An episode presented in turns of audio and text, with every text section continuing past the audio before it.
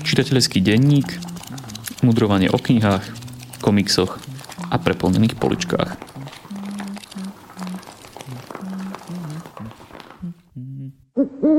Po mesiaci sme pre vás opäť pripravili niekoľko knižných typov.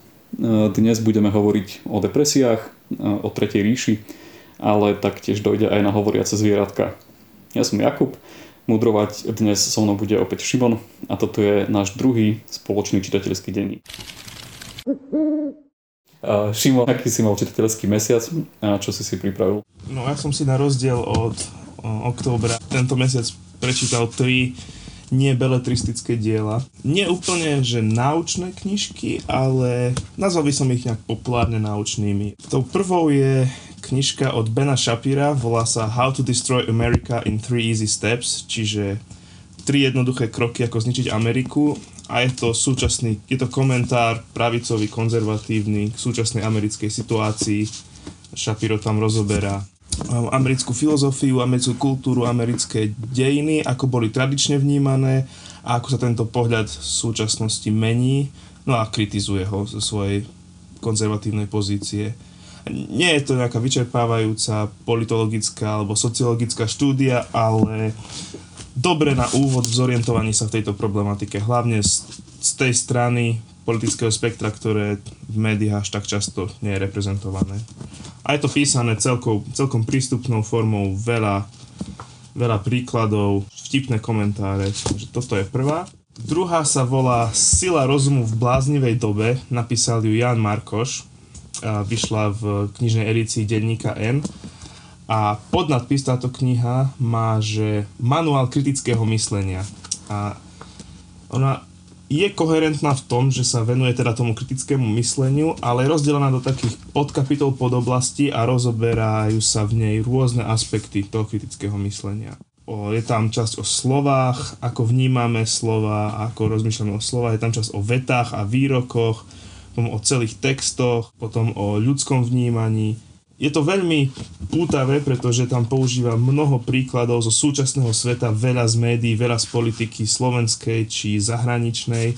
A sú tam pekné obrázky, ktoré spestrujú tie jeho typy na kritické myslenie, čo sa mi páči. A je to napísané pútavým štýlom. Buď je to dobrý autor, alebo mal veľmi dobrého redaktora, ale nie je tam žiadna slovná vata, čo veta to, ako zmysluplne využitý priestor v knižke. Posledná, tento mesiac je knižka Úžasný svet depresie, autorom je John Moe.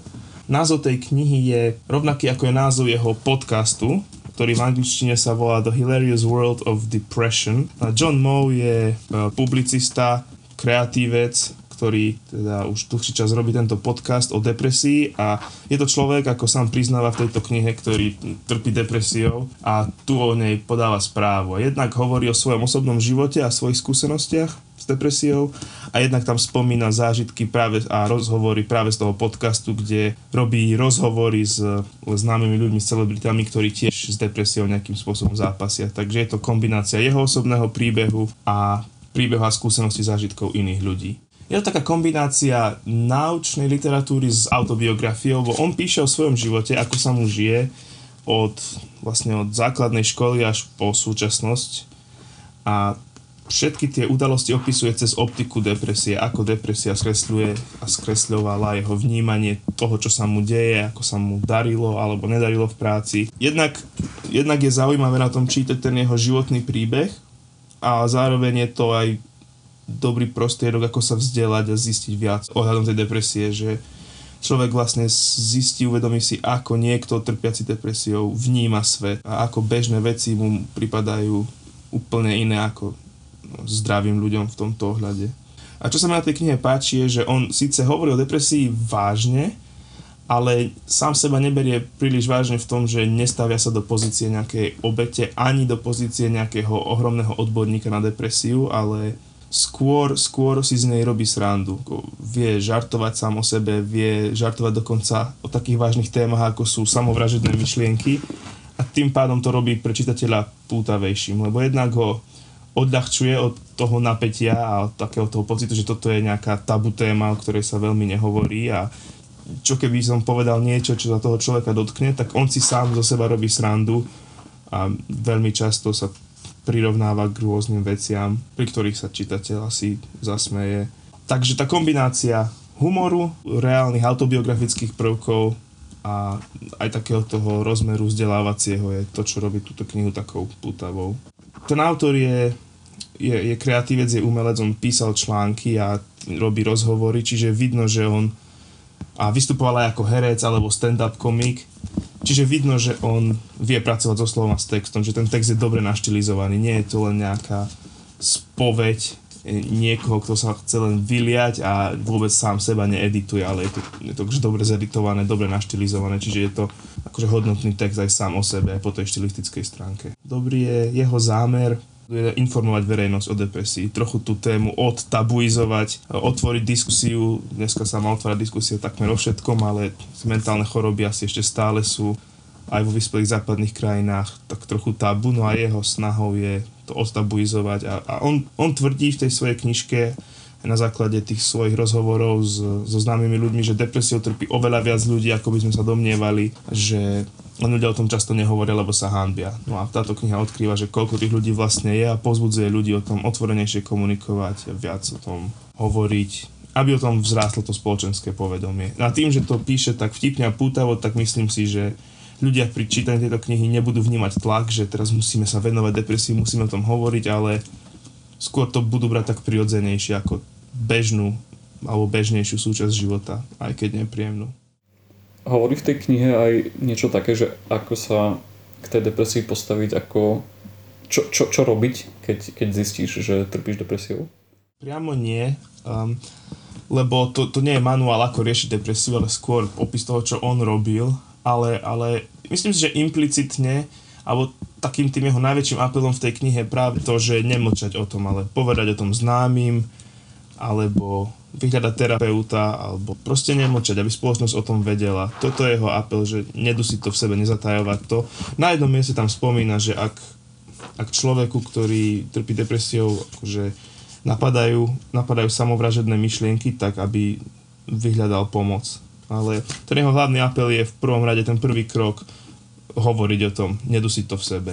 Tam je viacero príkladov v tej knihe. Jednak jeho brat, ktorý trpel depresiu a nakoniec spáchal samovraždu, alebo tie celebrity, s ktorými robil rozhovory, že, že oni to dusili v sebe a potom boli veľmi prekvapení, keď zistili, že kopa ďalších ľudí trpí podobne. Ten prvý apel je nájsť také, také emocionálne, emocionálnu podporu v spoločenstve podobných ľudí. No a potom samozrejme aj ľudí, ktorí tým netrpia, ale tá rodina, blízky priatelia, ktorí vedia druhých podporovať, no a potom terapeuti, ktorí už to riešia profesionálne.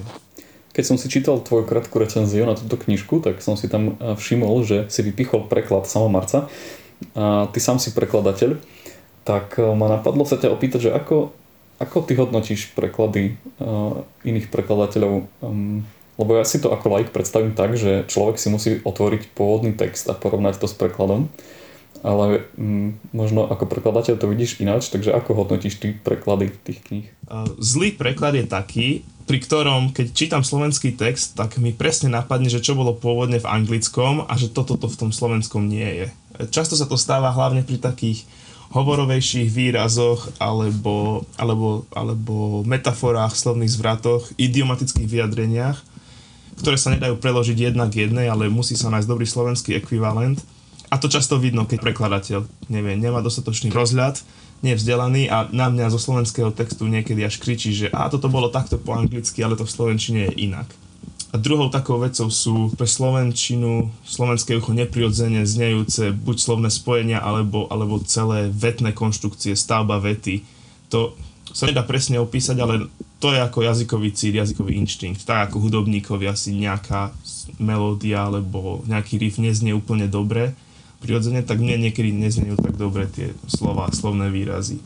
A teda dobrý preklad je taký, kde sa mi toto nestáva. Čiže, pri zlom preklad, čiže zlý preklad ma často núti premýšľať nad tým, ako to bolo v pôvodnom texte a klasiť tú otázku. A to viem aj bez toho, aby som ten pôvodný text mal k dispozícii. Proste slovenský preklad, slovenský text mi neznie dobre a zamýšľam sa nad tým, ako to asi znelo pôvodne.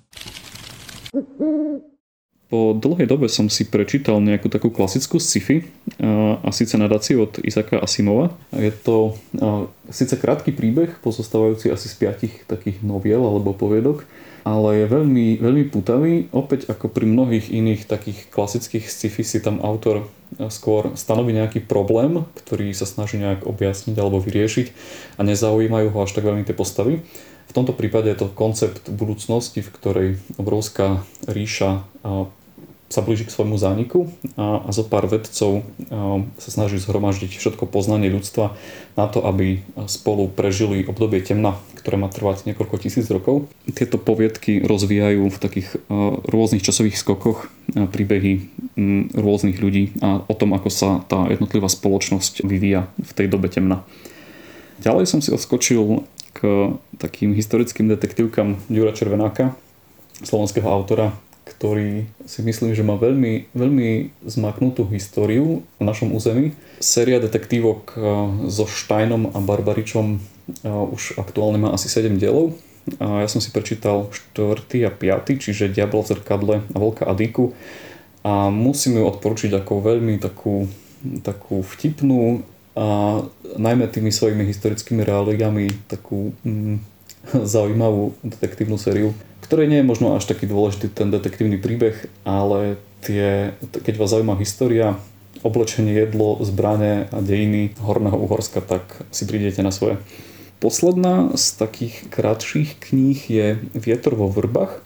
To je taký klasický, myslím, že britský príbeh o žabiakovi, jazvecovi, kryse a podobných zvieracích priateľoch, ktorý napísal Kenneth Graham pred nejakými sto jedenásť rokmi, sto dvanásť, a aktuálne vyšla vo veľmi peknej edícii, kde príbeh sprevádza ilustráciami David Petersen, ktorého v našich končinách poznáme ako autora komiksovej Myší hlídky. Je to taký príbeh priateľstva, ktorý sa odohráva na pozadí zmeny ročných období v prírode. A mňa na tom veľmi bavilo to, ako sú všetky tie zvieratá takí viktoriánsky gentlemani, ktorí sú oblečení v, vo vestičkách, majú hodinky, spolu riešia nejaké, nejaké trable. Knihu, ktorú som si vybral ako knihu mesiaca, je životopis Dietricha Bonhoeffera od Erika Metaxasa. Je to kniha, ktorú som spomínal už minulý mesiac a vtedy som ju mal ešte iba rozčítanú, ale už som vedel, že, že bude asi to najzaujímavejšie, čo prinesiem na budúce.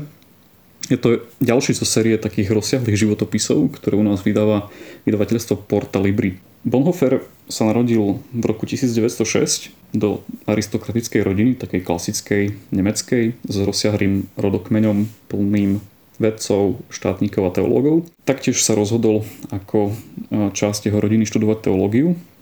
Aktuálne v tom čase, keď prišiel do školy, tak tam dominovala historicko-kritická liberálna teológia, ktorej však spolu s Karolom Bartom, ktorý bol istým spôsobom jeho mentor, oponoval. A tak sa dostával aj do takých častých sporov so svojimi profesormi. Treba však povedať, že ako v tej dobe bolo zvykom, do veľmi takých kultivovaných intelektuálnych sporov. Potom, keď doštudoval, tak cestoval. Bol farárom v Barcelone, Londýne, v Ríme. Práve ten Vatikán bol pre neho takým silným zážitkom, ako pre mladého človeka, pretože aj keď ako protestant nesúhlasil s katolickou teológiou, tak uvidel tam niečo, čo ho ovplyvnilo na celý život, na celé jeho ďalšie smerovanie a uvažovanie. Raz na Kvetnú nedeľu, bolo to v roku devätnásť dvadsaťštyri, tak bol tam na omšu v bazilike svätého Petra a uvidel tam zástup kardinálov. A, a tam si uvedomil to, keďže videl belochov, černochov, aziatov, všetkých v rovnakom tom kňažskom oblečení, tak si uvedomil takú tú univerzálnosť cirkvi. Pretože ako člen nemeckej národnej cirkvi, evanjelickej, tak tento rozmer si tak nejak doma nikdy neuvedomoval. Potom pokračoval jeho život ďalej, plánoval cestu do Indie, lebo chcel spoznať Gandhiho, osobne písal nejaké svoje, svoje práce. Avšak v Nemecku sa medzi tým začali diať také divné veci, lebo sa blížil rok devätnásť tridsaťdeväť. K moci sa dostali národní socialisti a to národné šialenstvo sa postupne zmocňovalo celej krajiny. Bonhoeffer to najprv vnímal skôr na takej cirkevnej rovine, spolu s rovnako zmýšľajúcimi duchovnými založili vyznávajúcu cirkev, ktorá mala byť takým oponentom nemeckým kresťanom, ktorí sa oháňali takým blondiatým, modrookým árijským Ježišom. Potom však prišli zákony, ktoré čoraz viac obmedzovali Židov, Mnichovská dohoda, útok na Poľsko a tak ďalej. No a už keď sa začalo šepkať o koncentračných táboroch, tak Bonhoeffer sa rozhodol pridať k Abwehru, čiže k spiknutiu, ktorého cieľom bolo spáchať atentát na Adolfa Hitlera. Ako sa k niečomu takému mohol odhodlať teológ, kresťan uznávajúci vrchnosť ako danú od Boha a pokladajúci vraždu za hriech, tak o tom je táto kniha. Dietricha obvinia takým zvláštnym, takou zvláštnou zhodou okolností z nejakých finančných machinácií a, a putuje do väzenia. V skutočnosti bol rád, že mu neprišli na závažnejší zločin, a síce to, že spolu s priateľmi prepašoval do Švajčiarska siedmich Židov. A tá kniha zachytáva jeho listy, ktoré píše z väzenia svojej snúbenici. Skamaráti sa tam s dozorcami a aj spoluväzňami. A všetko nasvedčuje tomu, že ho čoskoro prepustia na slobodu. Všetky nádeje však zruší neúspešný atentát na Hitlera, Operácia Valkyra, keď Hitlera pred výbuchom bomby zachrání jeho masívny stôl. A tak deviateho apríla devätnásťstoštyridsaťpäť, pár dní predtým, než Hitler spácha samovraždu, Bonhoeffera popravia. No, tento životopis má, má úplne nadchol, aj keď má skoro päťsto strán a je napísaný veľmi podrobne. Až na pár suchších dobových dokumentov je napriek tomuto rozsahu veľmi dynamický, veľmi pohľcujúci a rozvíja veľmi veľa rôznych tém, napríklad aj to, ako rôzni vodcovia zneužívali a aj v súčasnosti zneužívajú kresťanskú masku na ovládnutie más a ospravedlnenie hrozných zločinov. No a ak ste videli posledný film Terenca Malika Hidden Life, tak presne viete, o čom hovorím.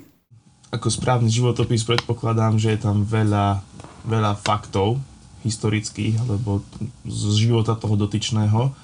Ako pracuje, ako pracuje tento životopis s tým, čo si už naznačil, s tým vnútorným prežívaním Bonhoeffera? Spomínal si, že vo Vatikáne si uvedomil univerzálnosť cirkvi, že ten životopis rozoberá tú morálnu dilemu atentátu na síce zlého vodcu, ale atentátu napriek tomu. Aký priestor, alebo koľko venuje ten životopis vnútornému svetu, vnútornému prežívaniu Bonhoeffera? Tým, že Bonhoeffer veľa písal, tak autor mal k dispozícii jednak jeho listy z väzenia, ktoré si vymenil so snúbenicou. Tam rozoberá dosť veľa týchto, týchto dilem, a potom aj jeho denníky a jeho práce, ktoré stihol vydať, ale aj tie, ktoré nestihol a ktoré sa vydali až po jeho smrti. Ale myslím, že je to tam putavo ani nie, že beletrizované, ale, ale skôr prerozprávané. Samozrejme sú tam nejaké úryvky z tých dokumentov, ale väčšinou ich autor teda vezme, doplní tam nejaké dobové fotky a tak zmysluplne to prerozpráva. Je tam jedna taká nudnejšia časť, keď je tam uvedený nejaký rozsiahlejší dokument, ktorému sa venuje celá kapitola. A ten som bral tak, že je to fajn, keď chce mať človek nejaký dobový kontext alebo keď sa hlbšie možno zaujíma o nejakú konkrétnu vec. Ale mimo toho, myslím, že to je veľmi tak pútavo spracované. Nemal som pocit, že, že ma to ubíja. Minulý rok som čítal životopis Winstona Churchilla a ten bol presne tak písaný, že mal skoro tisíc strán a bol dosť taký, že podrobný, ale až na úkor toho, že nie som historik a nepotrebujem vedieť o každom vlase, ktorý sa pohol kedy. Takže v tomto to bolo oveľa lepšie. Myslíš, že by bola táto kniha pútava aj pre sekulárneho človeka, nenáboženského, keďže Bonhoeffer bol teológ, pracoval ako duchovný a tie jeho morálne dilemy práve vychádzajú z jeho viery? Čo by si povedal na toto? Myslím si, že áno. Ten kresťanský pohľad je, je dôležitý pre také hlbšie pochopenie, ale myslím si, že aj človek zo sekulárneho prostredia tomu porozumie. Tým, že je to zasadené do relatívne nedávnej doby, že sa dotýka konkrétnych historických udalostí, ktoré poznáme, ktoré pozná aj bežný človek z filmov a z kníh, tak uh, myslím si, že je to, uh, že je to prínosná kniha aj pre takéhoto človeka určite. Hej, hej, myslím, že aj tí nenáboženskí poznajú Hitlera. Áno, presne tak. Tak toto bol náš druhý čitateľský denník. Spolu so Šimonom plánujeme už ten ďalší, ktorý by sme chceli natočiť niekedy v decembri. Rozprávali sme sa o tom, že by sme si radi pripravili nejaký výber asi desiatich kníh, ktoré sa nám za rok dvetisícdvadsať tak najviac zarili do pamäte, ktoré nás najviac zaujali. Takže čítajte dobré knižky a majte sa fajn. Toto bol podcast občianskeho združenia Kandelaber. Viac o nás nájdete na w w w bodka kandelaber bodka es ká.